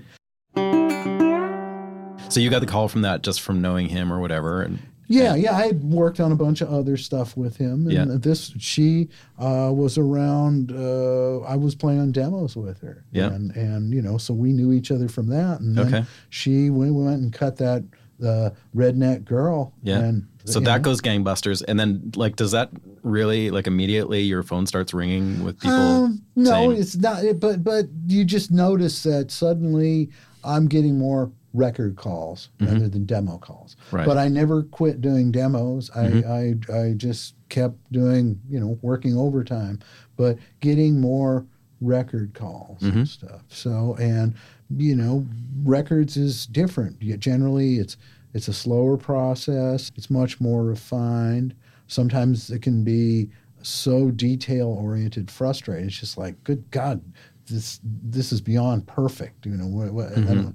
and then some of it, it just with Mark Wright. You know, we go in first take. Here's your record. Yeah. You know, and they'd be kind of loose, and you know, but that's what made it a hit. But yeah, I just you know gradually realized, wow, I'm actually playing on records now. you don't really play on demos and stuff anymore, do you? Well, I did up until COVID, and Okay. then uh, when the COVID thing hit, I was just at that point. I had just got old enough to get Social Security Mm-hmm. and my pension, and I thought, well, at first I'm going to with COVID, I'm just going to hang out at home. I'm I'm not going to risk going off to sessions right now, so I kind of ended up retiring from a certain level of playing. Yeah. And I, uh, if people would call, I would just recommend you- my younger friends because they need it more than I do right, Mm-hmm. Right. now. Yeah. And so I've sort of, you know, in, in- you know, without actually stating it, I sort of got out of that that strata of playing. Mm-hmm. Probably worked really well for you. Yeah, and also, um, I was one of the. f- I, I like to think I was one of the first digital uh, remote overdubbing p- pioneers oh yeah, in this town. Back in the 90s, I was starting, I had a hard disk recorder. Yeah. I had a FTP site. I was. Wow, I heavy. Was, I, I learned, and I'm not very computer literate, but I learned enough to be able to do. Um, overdubs and i mean i serviced canada i mean i was playing at more records in canada how did but like through who? Like, just people I knew, you know, people I knew from playing on demos, and they go, "Man, can you play on this and play on that?" so who did you play on, on uh, oh, with from Jason Canada? McCoy and Oh, like the uh, country stuff. Yeah, the country Okay, stuff. Yeah. I did, and I did so much of that through the '90s and early 2000s that I got tired of it, and I officially retired. I sold my recording rig. I Really? said I don't want to do any more home overdubs. Well, COVID changed that. Yeah. Are you And- doing some of that again? Oh, I'm doing a lot of it now, lot but of it, I'm okay. I'm doing it on my terms. It's great. I, Okay. I, I used to just, uh, I don't know. I, I- I got frustrated with it, and I've now I've got a system where F- Frustrated? Why? Um, just the lack of any sort of. Well, part of it at the time, so much of the music, I'd be getting these, you know, uh, rap soundtracks. You know, put steel on this, make steel fit in this, and I'm just going, I don't understand this music. I'll, I'll do what I Uh-huh. and nobody's can. there to.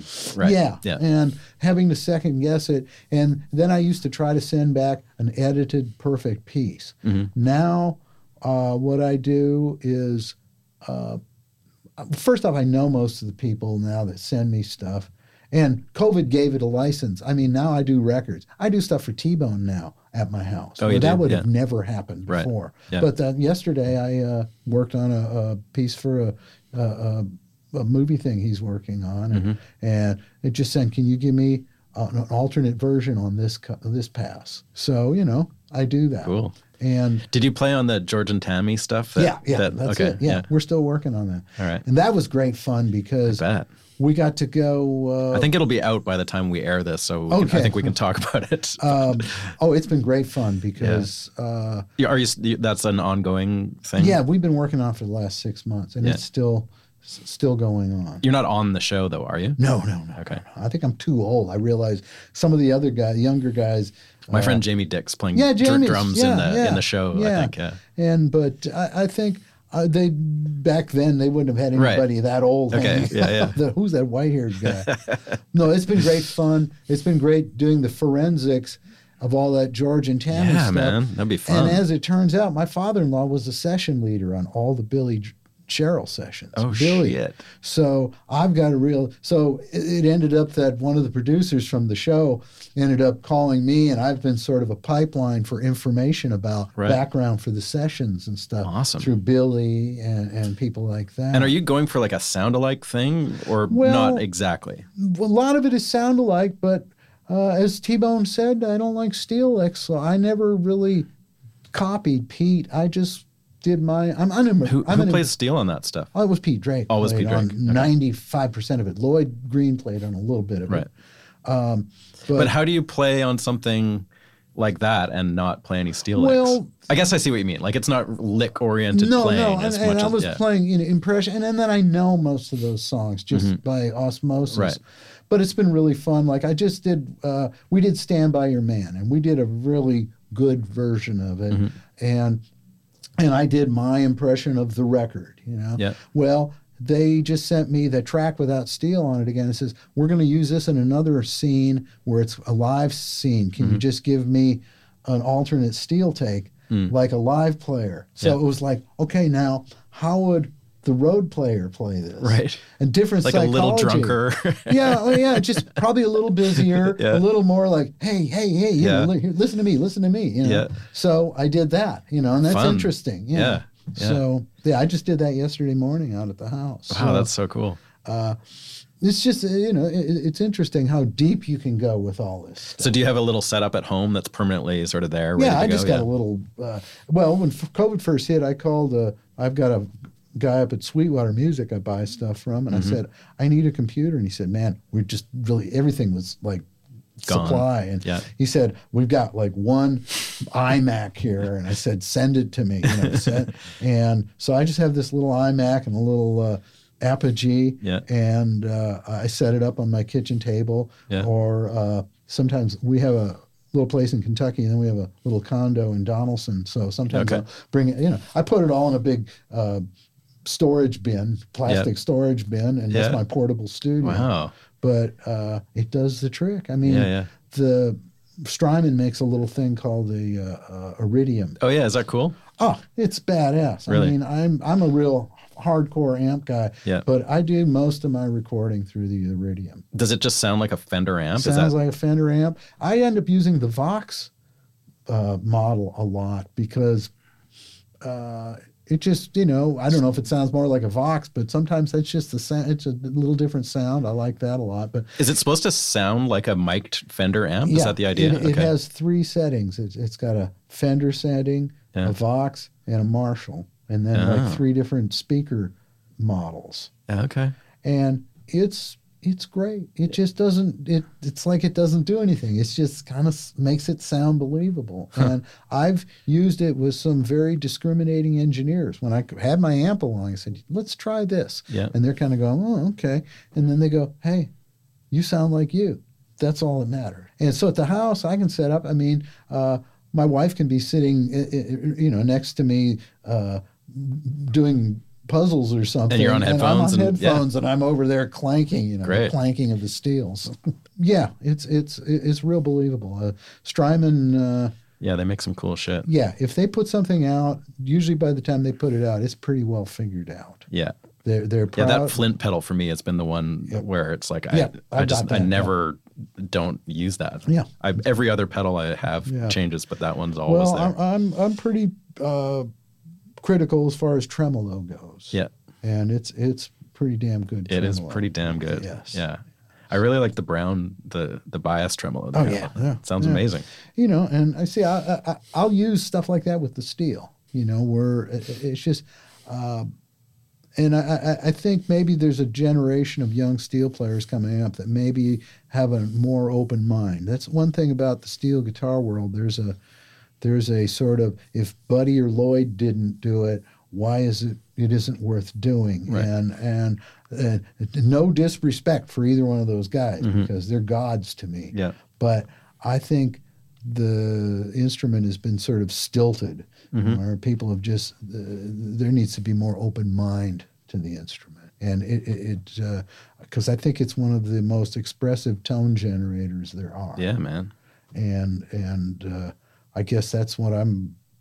My mission is to just open those doors. And uh, uh, you know, I think there's there's there's players that do wacky things, but they're kind of missing maybe some technique in the process. And uh, I still think you need to have a good basic working knowledge of the instrument, but I also think you need to have an open mind and don't be afraid to try this stuff. Yeah. And uh, you know, check. You know. S- Suss out your situation, you know. Right. It's, I think Paul Franklin calls it reading the room, and It's the perfect expression and for you it. know it just depends you know you, you get in and see what am i needed here what is our little mission statement here today maybe i'm just the hillbilly guy but then there's some days where i'm the guy who takes this country record and makes it more pop yeah. you know it, it just all it's every day it's different so it's it's keeping all that in mind Yeah. and then uh, not playing any licks Yeah. Do you get called for much modern country stuff anymore? Yeah, I do? have. Yeah, Yeah. yeah, I have. A, f- I, I have uh, a handful of accounts, and I still Yeah. play. Uh, And with that world, do you find like my impression is that they kind of want steel, but they don't really want steel. yeah, a lot of it is kind of cut and paste, where Uh-huh. you'll you'll just go in and and uh, record stuff, and and it, it won't be where you put it originally. They'll, Oh, they'll yeah. Mm-hmm. cut and use, cut and paste, which is fine. You Yeah. Mm-hmm. know? but uh, yeah, I still do a fair amount of it. Yeah. Yeah. And what and do you do any road work these days? Or are you just like not into that? Uh, it- it's it's tricky times. Uh, I've I've been Mm-hmm. You're not doing the Robert Plant tour? I don't know. Okay. I mean, I was hired for it for a while, and then it sort of went away. And Okay. I, you know, I don't know how that's going to play out, just Yeah. because it. Uh, they had a whole. Uh, we were supposed to start this next month, Mm-hmm. and then COVID sort of. Or uh, Oh, did they shit can some of the stuff? Yeah. Yeah. so I, I haven't heard. At this point, I'm not in the loop. You would tour Anything's- with I- Robert yeah, Plant. No, that that would be well. Just I would love to be out there with Jay. Yeah, yeah. You know. I hear you. Jay and I uh, would have a good time Yeah. together. Have a few cocktails. Yeah, Yeah. he's he's he's. Uh, He's a cultured. he's a re- Cultured yeah, and he's man. a real brother in the in the in the music army with me. you Yeah. know, so Cool, man. Well, this has been uh, so great to I have hope you on. we, and- we did get pretty geeky there. So We got pretty geeky there, yeah, way geekier than I usually get, which is fun. and that was that's the tip of the iceberg. so. I know, right? well, I think we covered lots of. All right. cool well, this has shit. been a pleasure. It's fun Yeah, to, man. fun to talk. Thank you. Folks, that was my conversation with Russ Paul. I had a blast talking with him, and I hope you enjoyed listening to it. We shall see you in a couple weeks for another chilling episode of Music Makers and Soul Shakers. We'll see you then.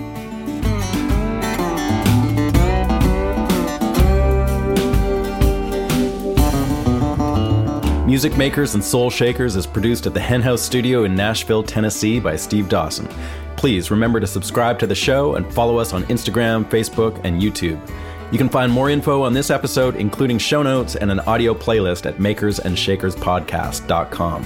Thanks again to our amazing sponsors this season Ear Trumpet Labs, Union Tube and Transistor, Black Mountain Picks, Isotope, and Spectra 1964. Thanks for listening, and we'll see you next time.